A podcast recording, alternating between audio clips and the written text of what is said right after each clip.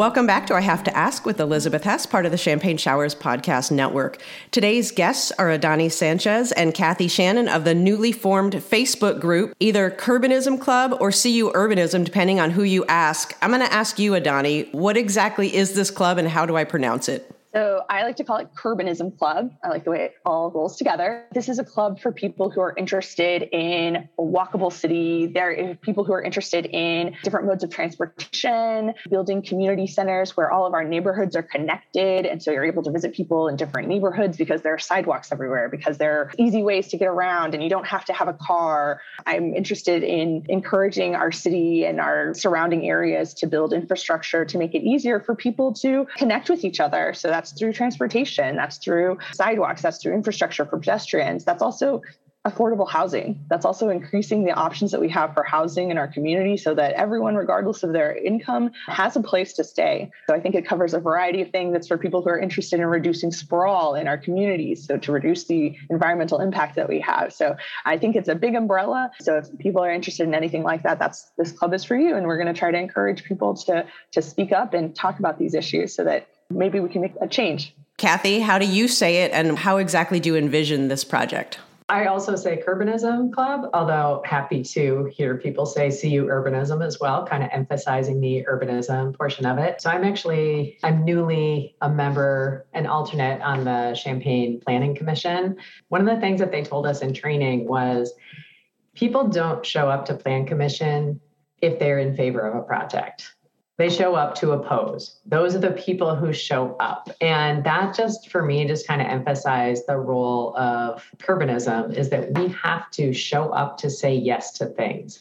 We know that there are some things in our community that are great, and there are other things that really, really need to change. So we want to be out there doing positive advocacy for real change. So I'm hearing from both of you that it's about transportation, it's about affordable housing it's about change, it's about accessibility for everyone in spite of income. Is that kind of the umbrella of what you're both saying? I'll start with you, Adani. Yeah, I definitely agree with that. I think this idea of how do we structure our cities deals with a whole bunch of different issues. So it does seem really, really big, but we know that these things are interconnected, right? We know about politics. We're talking to all these people about all these issues, and there actually is so much overlap. And I think urbanism is one of these great microcosms or not even a microcosm like it's it's actually right there. It's connected to all these different things. It's connected to how we plan out our neighborhoods and our cities. Who lives where? Why are certain people living in certain areas? And why is it difficult to move out of those neighborhoods and into new like high opportunity neighborhoods as they say? Where do those things come from? And they're all rooted in several things that are directly related to urbanism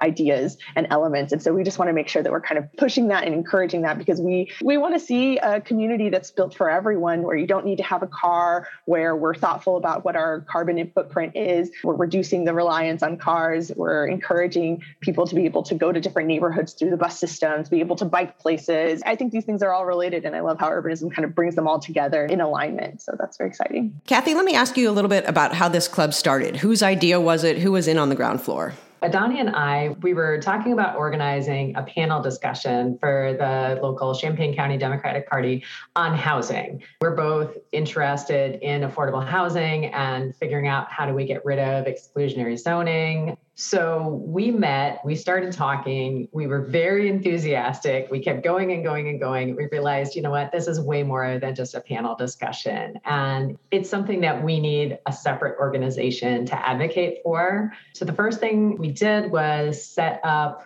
just a happy hour, you know, to see who all would be interested in this. And Donnie posted the event and we invited all the people we thought would be interested.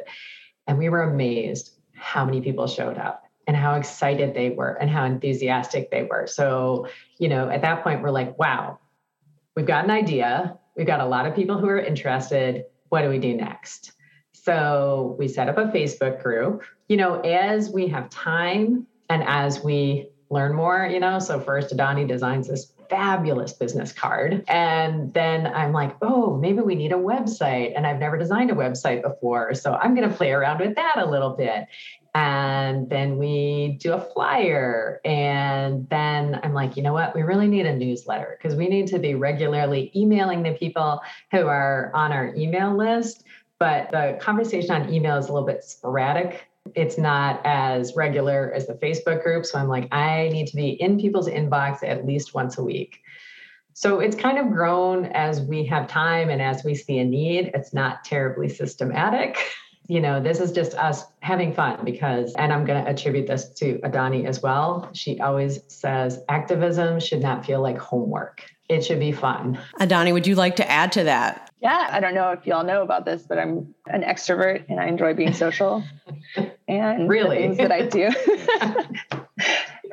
the things that I do, I, I want to enjoy doing them. Making it explicitly social was kind of like a big part of it. But also, I think that that's important for sustaining engagement. Like, we want to make it fun, we want to make it something worth attending you're getting something else out of it. But also i'm a newcomer to this idea just a couple years ago. I couldn't have defined zoning for you. So this is kind of new. And then just to realize that there are people who've been working on this like i didn't know about all the bike projects. And so they were all interested in this the activism around safe biking in our community and just the way that people are so excited to engage with these ideas and have already been engaging. So that was another awesome thing to realize is that oh again i'm finding out that this aligns in so many ways with what people are are already doing. And so, again, trying to support what those people are doing and trying to make sure that we're connecting with people who are interested in this. I agree. I think that it should be social and just kind of finding and realizing that people were already so passionate about this in so many different ways and to try to connect them. Like, I think one of my skills is facilitation and trying to just connect people like, you're excited about this and you're excited about this. So, like, why don't y'all talk over social hour and connect in these ways? And I think that that's really exciting just to kind of see and, and to be able to support that kind of facilitation and connection. We're going to come back to Curbanism Club in a second, but we have to take a step back to both of you. Kathy, you are vice president of the Unit 4 School Board. There are very few bodies that I would not have the stomach for more than that to take and absorb the vitriol and criticism from the community of the school board. How do you handle all of the input and all of the criticism coming your way? It gets tough sometimes, not going to lie. There's criticism that comes from people who I don't necessarily respect their ideologies. You know, that I don't mind. I don't mind standing up and saying it's essential that we work on equity in our schools. It is essential that we have an education that works for everyone, that is accessible for everyone. So if someone disagrees with me on that, I have no problem with that criticism. That doesn't bother me at all. What is challenging sometimes is we all have different ideas about how we're going to work on the issues that we have. And so that's hard to hear criticism when people are angry about the ways that we're doing things, the choices that we're making. But honestly, most of my friends and colleagues and people that I respect, even when they profoundly disagree with me, they are always willing to have a conversation. So they'll sit down with me and they will say, Why are you doing this? You know, I make the best decisions I can with all the information I have.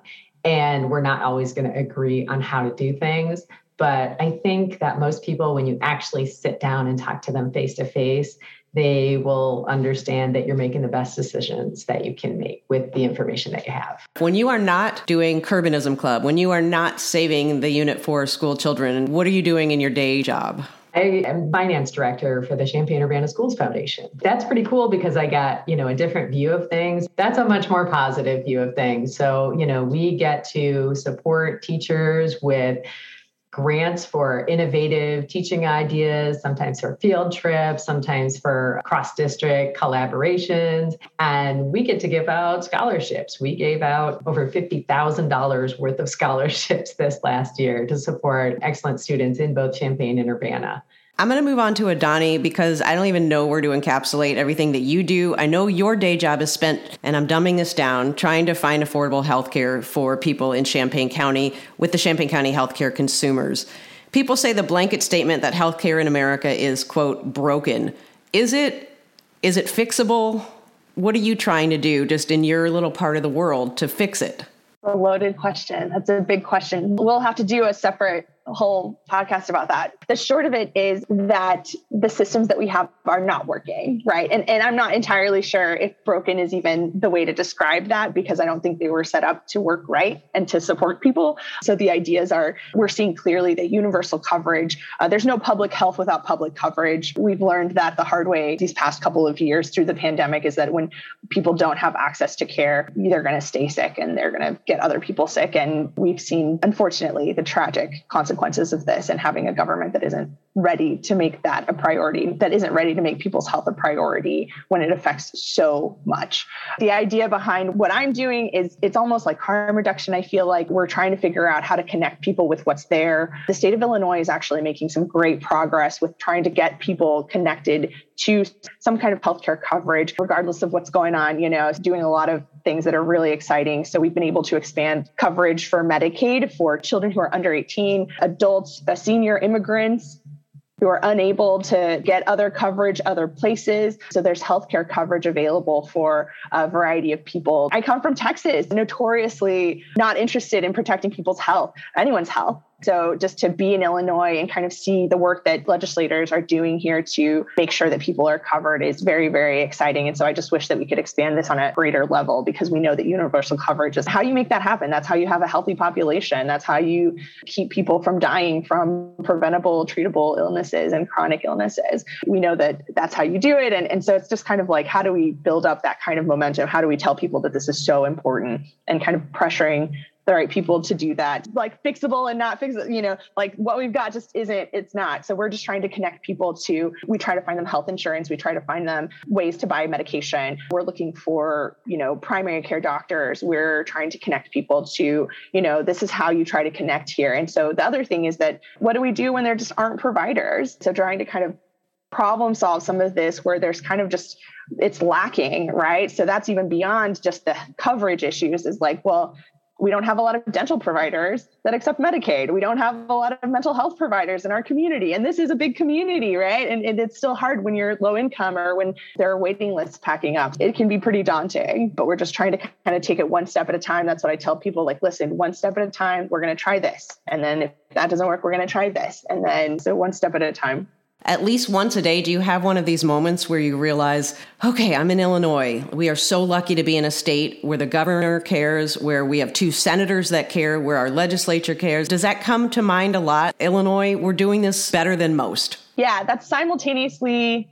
relieving and so frustrating because I'm still dealing with all these issues and then I'm helping my parents sometimes with health issues or they're trying to find care and it's like, oh no. So I do have that stark contrast where it's like, it would just be so much easier if you just came up here and I would know exactly how we could do this and get this done. But then also at work, I'm dealing with all these frustrating things. Like it's unusual for me to run into a totally new problem, but sometimes I will. And I'll be like, what is happening? Who do I talk to about this? And trying to connect with people. Because a lot of what I do is just kind of like sit on the phone and wait for people to give me answers I can use. And a lot of it also is just kind of bullying people into doing the thing. I know that you are supposed to do this thing. Why didn't you do this thing? And it's like, I'm here to tell you that I know that you were supposed to do that thing and you didn't do it. And I'm going to cause problems if you don't. and if anyone can do it in a nice way, wouldn't you agree with me, Kathy? It's Adani. Let's circle back to Curbanism Club and how all of this relates. So, everyone who goes to Unit 4 schools, everyone who comes to you for healthcare, they need a solid foundation, and you don't have that without an affordable place to live, without food on the table, without being healthy. Without your health, you don't have anything. I'll ask you this, Kathy. Would you say this newsletter is targeted towards parents or voters, or who are you exactly trying to reach with this newsletter? Really, we're trying to reach anyone who will listen at this point. I want to invite pretty much everybody I know to join the Facebook group, to join our mailing list, to read the newsletter. I want it to be as general interest as possible, but anyone who cares about justice and accessibility in the community needs to care about these issues. So I have a unique perspective because of the school board, because of all the issues that we've had with the buses. School of choice means that we are busing kids from every neighborhood in town to every different elementary school.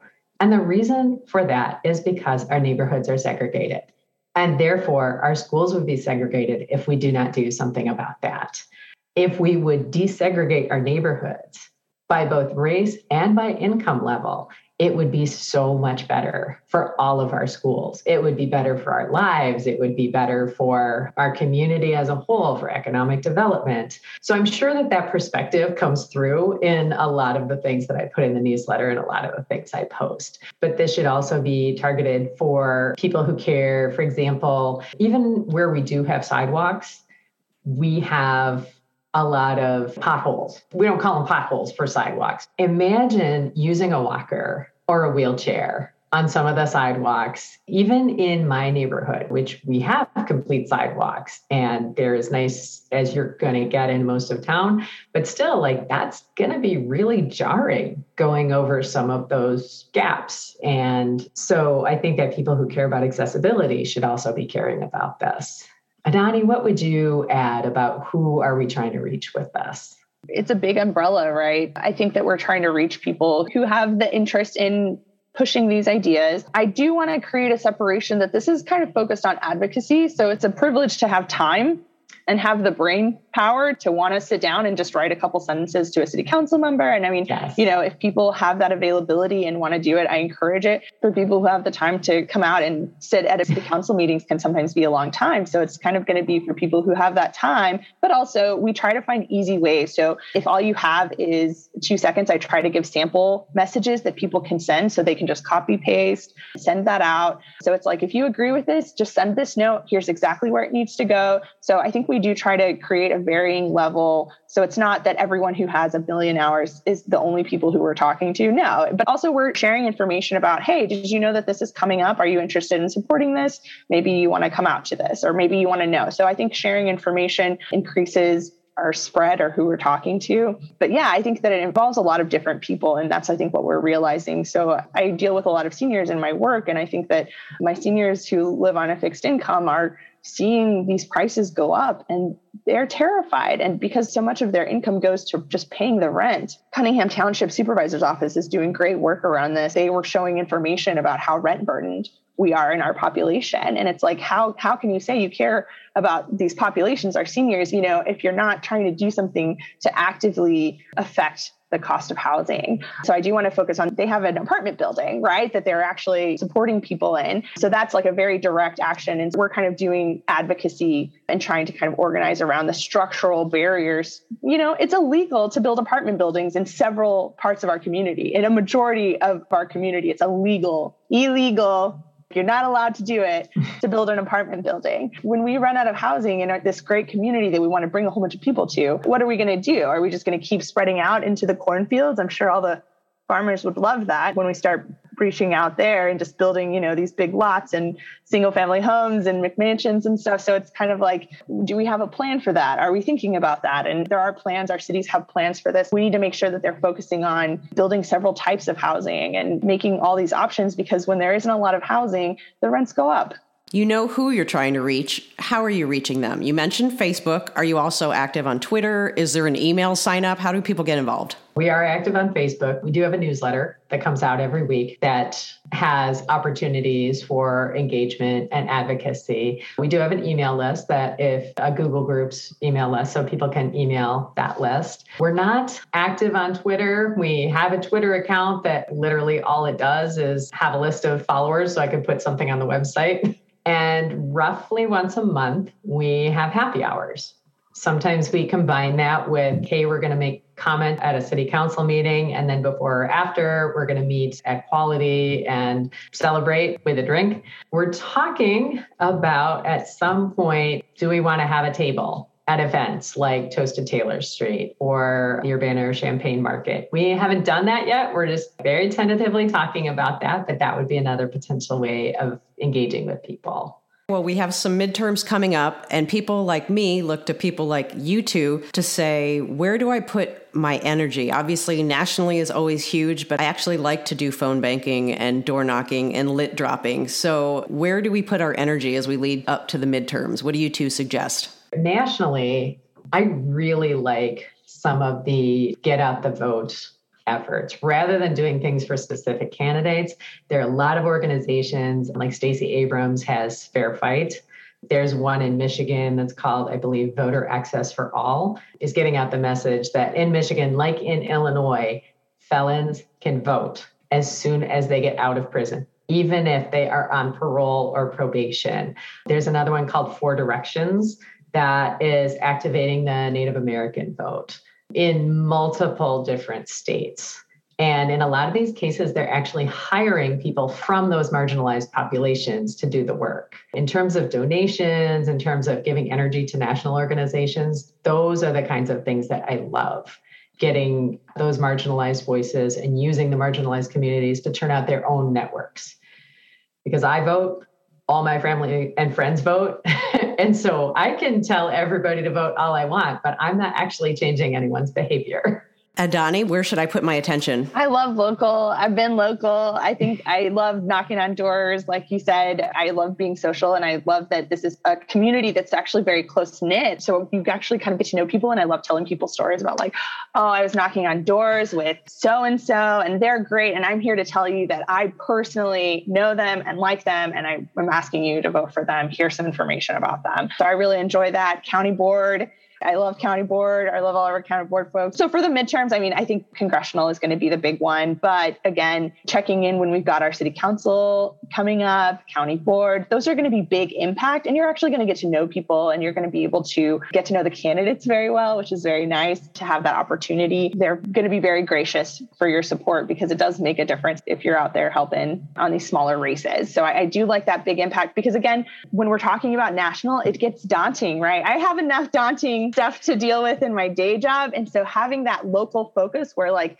I can help people here and now you know, by supporting this candidate, I think that this candidate is going to help these people tangibly. So, like, here, I'm going to go knock on this door. I'm going to go do some text banking, phone banking. For people who are less social, I think text banking and or phone banking is a good option where you don't have to do the face to face. But I love to get my steps in and do that knock in, focusing on local and like here, you can have an impact. Here, your council person is going to remember that you sent that email or made that phone call. You have that direct contact. It's a little bit easier to get a hold of them, right? I can shake my fist so much at Mitch McConnell and all these other people. I can can actually do a face to face with some of these county board members, city council. So I think having that impact locally is very exciting. And I think that bigger impact is what I like. I just want to add school board. That's not in November, but that is next spring, so less than a year away.